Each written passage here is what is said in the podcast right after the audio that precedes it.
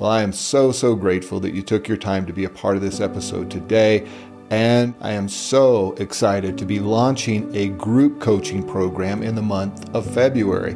You know, traditionally, I only do one on one private coaching with individuals, but due to the increasing demand of people wanting to learn how to love themselves, I decided to launch a group program. You can find out more information and get on the wait list by going to jerryhenderson.org forward slash coaching. And for the listeners of this podcast and for those who follow me on Instagram, if you sign up for the wait list this month and make your first payment, you get 50% off of your first month. So don't wait, get signed up because the spots are going to be limited. And finally, I'm super excited to be releasing a book in the month of March. The book is a collection of thoughts and poetry on self love and healing. So if you haven't done so yet, sign up for my newsletter because that'll notify you the day that the book gets released. This episode is a continuation of a conversation with my therapist, Lisa. We discuss such topics as trauma, shame, and most importantly, how do we return to ourselves? How do we return to the parts of ourselves that we've abandoned, that we've exiled? And in returning to the parts of ourselves, we discover we are returning to the source of our healing, which is our own love. And people think anxiety is, you know, this horrible thing or depression. And in fact, anxiety is just a way of letting you know that you're not paying attention to yourself, just the way a stomach ache would let you know you're not paying attention to yourself. There's something that you need, right? And so I think curiosity allows us to just um, examine that. Like, what is this trying to tell me as opposed to, no, no, no, I don't want to have that. I can't have that. It's just a way that your psyche is signaling that you need something. And so then when we resist that, so we got a signal that's coming. And when we resist it, we try to stop that fundamentally, are we resisting ourselves at that point? Totally resisting yourself. Yeah, absolutely resisting yourself.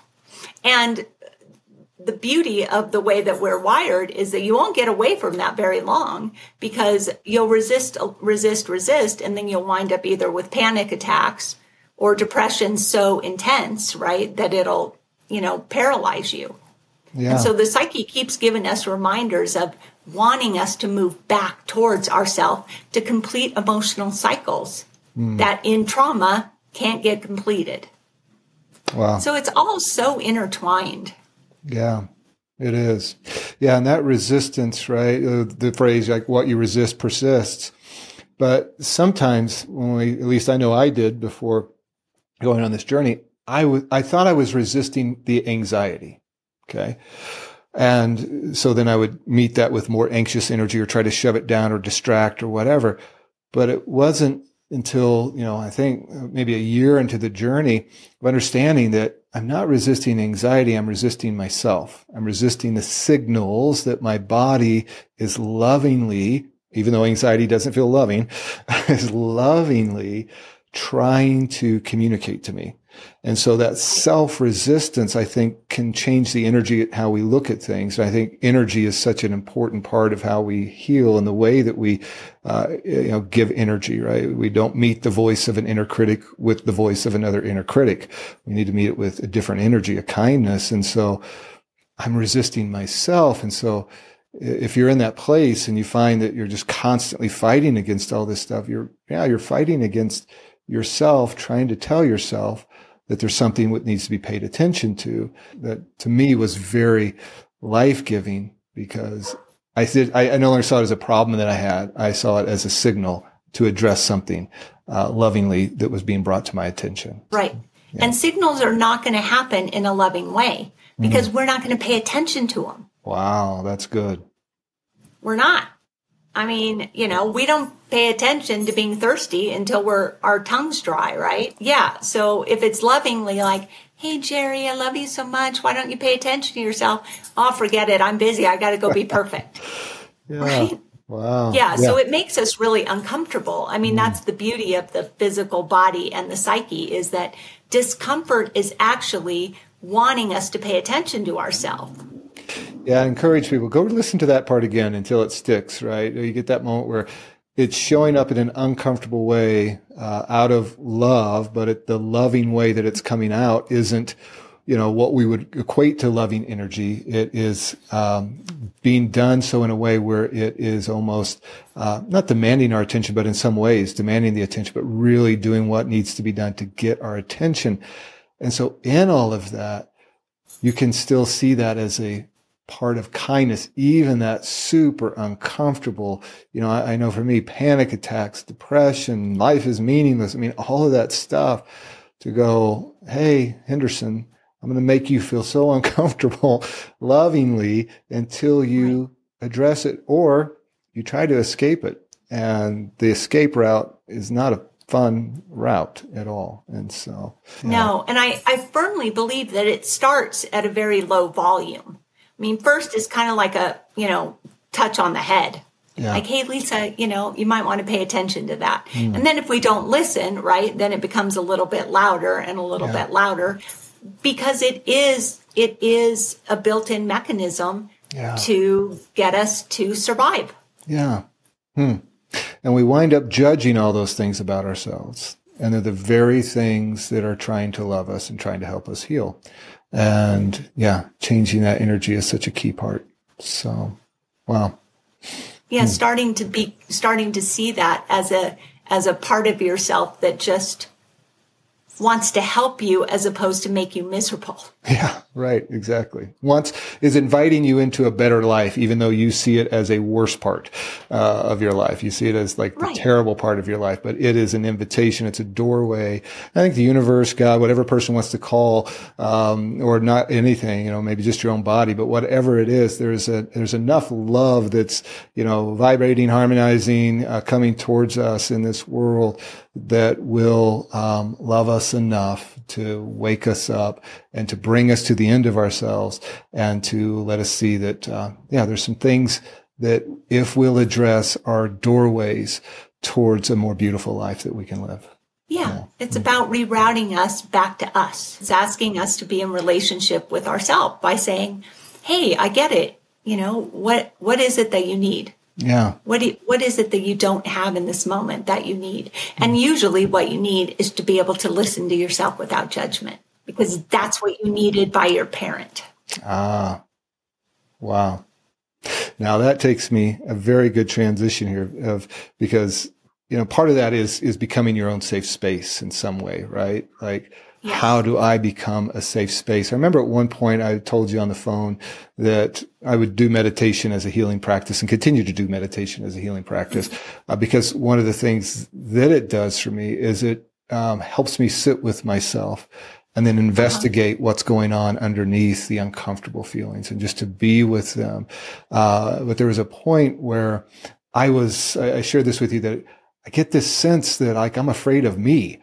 Um, and it didn't make sense, but it was almost like this feeling of, God, I mean, I'm uncomfortable. I feel uncomfortable sitting with me and I feel afraid of me and being with me and not in a self harm way, but just the like fear, dread energy that would come up.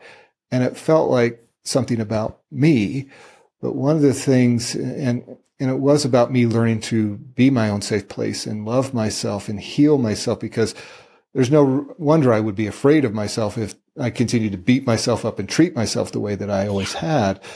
But part of that, because you had just mentioned about how the way that we wished a parent would have done that with us. You talk a little bit about that. And then I want to talk about the moment that we shared where um, I finally opened up to somebody in my first time in my life about my trauma and my trauma experience and without holding back any of the details. And so um, and you helped me get some of that out, obviously. And so, um, but yeah, how to that with the with the parent and wishing that they would have been that way with us. Talk to me because sorry, I just, I never really made the connection to adult Jerry with little Jerry. And you really helped me do that. And so sitting with yourself in the way that you wish your parents would, that may be foreign to people who are listening to this. Right. And so you want to know how to do that, the importance of doing that, why a person should do that? All of that. Like what is that about? Because as an adult male, I'm like, yeah, I had some stuff that happened to me as a kid. Or, right. yeah, life was real rough growing up, whatever. Um, or I would jokingly dismiss it. Uh, and so I was minimizing my trauma. But when you started making the connection to adult Jerry with little Jerry, I didn't have any idea that that's what I still wanted from my parents. And so for some people, that'll be a real aha moment because they're thinking, I'm just trying to figure out how to do life. I have no idea that there's a connection to little Brenda or little Tommy.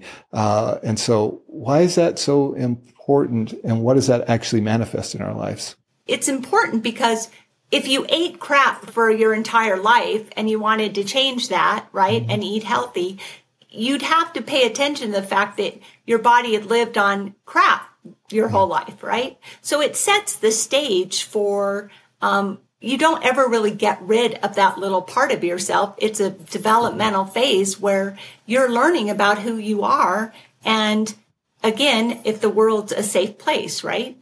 Yeah. Well, it's that whole thought of freeing ourselves from the thought that there's something wrong with us. And it was a real aha moment for me to realize that little Jerry experienced some very painful, traumatic things, and shame was handed to him. And the connection with little Jerry having shame handed to him and decisions being made about himself, about the world. You know, talk about how trauma uh, causes us to make certain decisions, right? Decisions about people, decisions about life, and most importantly, decisions about ourselves. And when I can't find any place else to put like blame or badness on, sometimes I'm going to put that on myself.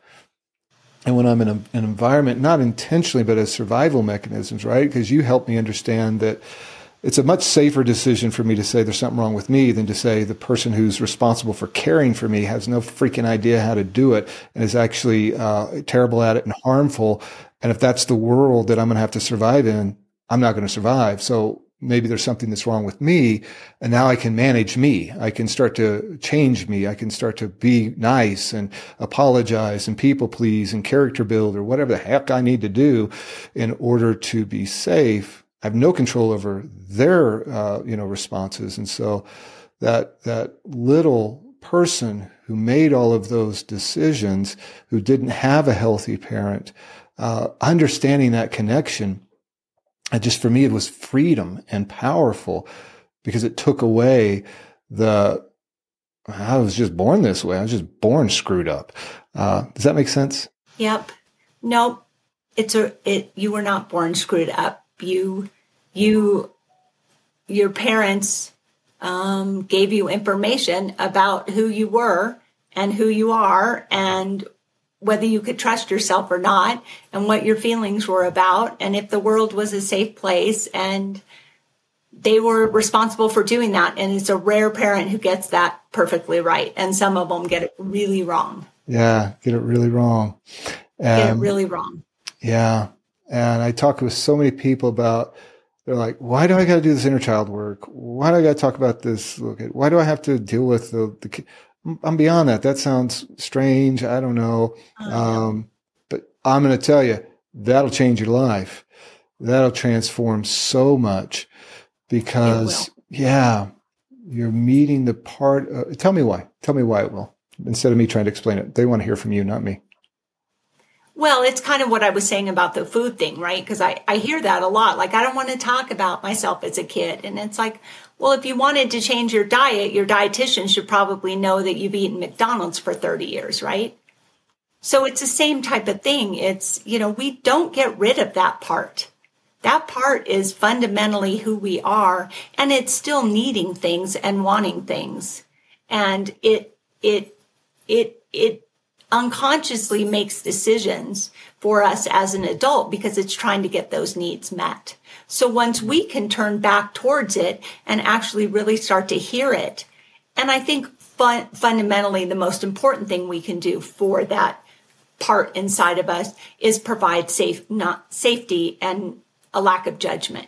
Because that's just what we want as a kid, right? Is we just want to know that whatever happening, whether it's our hamster dying or our dad drinking or you know, some kid being mad at us at school or mean to us.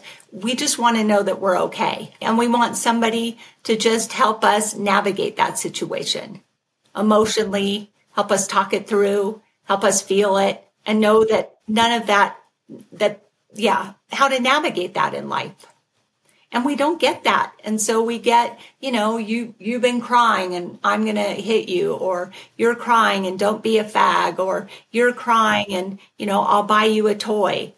And so we grow up not knowing just literally not knowing what to do with our emotional self. We just have no idea. That's so true. And one of the things that you said was turning back to that part of ourselves right? And for mm-hmm. me and the language of internal family systems, right? I had uh, exiled that part of myself because I saw that part of myself as weak. I saw that part of myself as shameful uh, because of the abuse, um, because of the powerlessness, because I was told I was an F up, a screw up, a this or a that.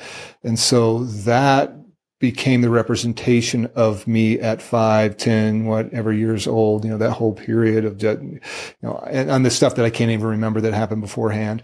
Um, but all of that, that pain and that trauma was a part of me that I wanted to bucket away because it conflicted with the personality I was trying to build. It was conflicting with the image that I was trying to build. And so part of, I think, my defense mechanisms was two things exiling and, and dismissing the work of inner child work because crap, that means I got to go hang out with that little dude that I don't like who represents all that crap that I'm now trying to fix. And then second, my other strategy was minimizing it and going, oh, yeah, some stuff happened. Uh, and if I can keep it in the some stuff happened category, I don't have to look at it. And so there is, uh, there's no softness in doing inner child work it requires a tremendous amount of bravery. And I'm not even sure if that's the right terminology for it. Uh, but healing that relationship that we have with our little selves, that little person who experienced those pains uh, and that trauma is, is powerful. Uh, and so that leads me to a question. Why, why do we, um, in your experience, uh, beyond what I just said, that, that exile work, that, um, you know, where have you found the, the, the power in not minimizing and not exiling that part of ourselves? Well, you're giving that part of yourself a voice that it never, it never got to have, right? You're, you're giving it what it needed at that time. You're going back and being able to say, you, you matter. I mean, that's really what you're saying. If you want to get down to it, because that's really what you're saying is that you mattered then and you matter now and I want to hear what you have to say. And I want to hear about your pain. And I want to hear about what's going on for you. And, you know, we all want to be seen. And so it's about going back and being able to see this little person who is navigating life with no compass, trying to figure out what the hell is going on with these people and what the hell is going on with this place and you're finally turning around and sitting down and saying, you know what, you matter and I want to hear about it. It's in the vein of tell me what happened to you, which is why that's such a powerful question. Yeah, it's such a powerful question. And it does finally give voice and it transforms the entire energy like of this piece of me that I just want to get away from to really loving. You know, I love the I love the book uh, No Bad Parts. Once again, Dr. Richard Schwartz of that, you know, we, we have these parts of us that we don't like, and how how can I fully love the totality of me? Uh, and as long as I have an exiled part of me, I'm not fully embracing the love uh, that I could be offering myself. Because as long as there's one part of me that I'm defining as unlovable, that's not good, uh, I'm blocking myself. What do you think about that uh, in terms of that blocking of ourselves towards ourselves? Yeah. Yeah, it's it's more shame stuff, right? Yeah absolutely. And it's it's um I mean why would you di- why would you dismiss yourself again? Right? Like why would you do that again? And always as a therapist the interesting thing to go for is what is the resistance to that? Well, I hate that part of myself. Well, how come? Well, because he was a loser, right?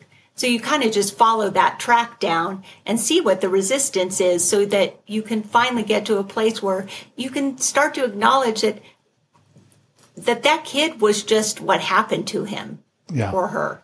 That Yeah. kid is not actually that experience. Yeah, absolutely.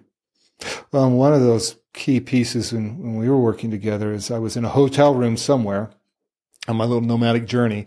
Uh, I can remember the room and I remember us talking and me beginning to share some of my story about the trauma. Um, and it was this interesting, you know, um, phrase that you used was like, tell me more about that, right? Uh, I started and just told a little bit. And you're like, can you tell me more about that? And it's like the worst question or the fear, most feared question of, of a patient with a therapist sometimes like, can you tell me more about that? It's like, oh crap. I told you what I wanted to tell you to keep you satisfied in that bay. And now you want me to dig in even more. Okay. I'll dig in even more. And, and so I remember this moment where you're like, well, on a scale of one to 10, I'd put you at like an eight in terms of trauma. Can you tell me some more? So begin to tell more. And not sure if you remember that moment. Uh, I and- do. Yeah. And something broke in me in that moment. I just began to cry, bawl on the phone. Um, and what was happening for me in that moment was I was doing what you just said. I was finally giving voice to the kid who'd experienced that without trying to minimize it, without trying to laugh it off, without trying to cope with, and just raw tell. And I still think that even in that, I was still having some protection mode and holding some things as much as I, I could be vulnerable in that space. Um, but it gave voice to it. And so I want to say thank you for that gift of being a safe place for me to give voice to that pain. And if people who are watching this or listening to this are really struggling with trying to figure out how to give voice to that or to return to themselves, because that was returning for me. It was returning to the exile of the child who'd experienced so much pain that I just couldn't stand being, um, even having that, that part of me in my mind. Uh, what would you give like some practical ways that you'd say in the work of returning to oneself and of connecting with that part of us that we've exiled? Some like real practical tips. We always try to give some practical tips on the podcast that people can maybe try to apply. Well, I'd certainly start with the questions such as, um, you know, wh- what would happen if I allowed myself to talk to that kid, Yeah. Right. right? That's those are, yeah. What would happen if, or what what am I so afraid that that kid's going to tell me, Say that again. or what am I so afraid that that kid is going to tell me? wow. Yeah. Mm-hmm. Yeah, what am I so afraid that that kid is going to tell me? Yeah. or um, how do I feel towards this kid? Right? Right. How do I feel towards kids in general? Yeah. Wow. That's a profound question. Yeah. What did what what did I really need and want in that moment or in at that time in my life? What what are the three things I wanted someone to say to me? Hmm. know, those are beautiful questions, and I, uh, even as you were asking them, I noticed different responses in my body, right? And that's one of the things that you've helped me. This is kind of like, where do I feel it? How does it make me feel? Man, I couldn't. uh, back in twenty, I couldn't have. 2020, whenever I couldn't have articulated how I feel. I don't feel so good. I feel bad. I don't know. I don't, so, I'm hungover. yeah, I'm hungover. I feel like crap. Um, but to then dig below that and notice how your body is telling you how you feel, right? And the resistance spots and the why of the resistance and what is all that that that, that, that is trying to lovingly tell you uh, so that you can do a returning to self. It's a beautiful, um, beautiful way to look at it and to heal in that space. Wow.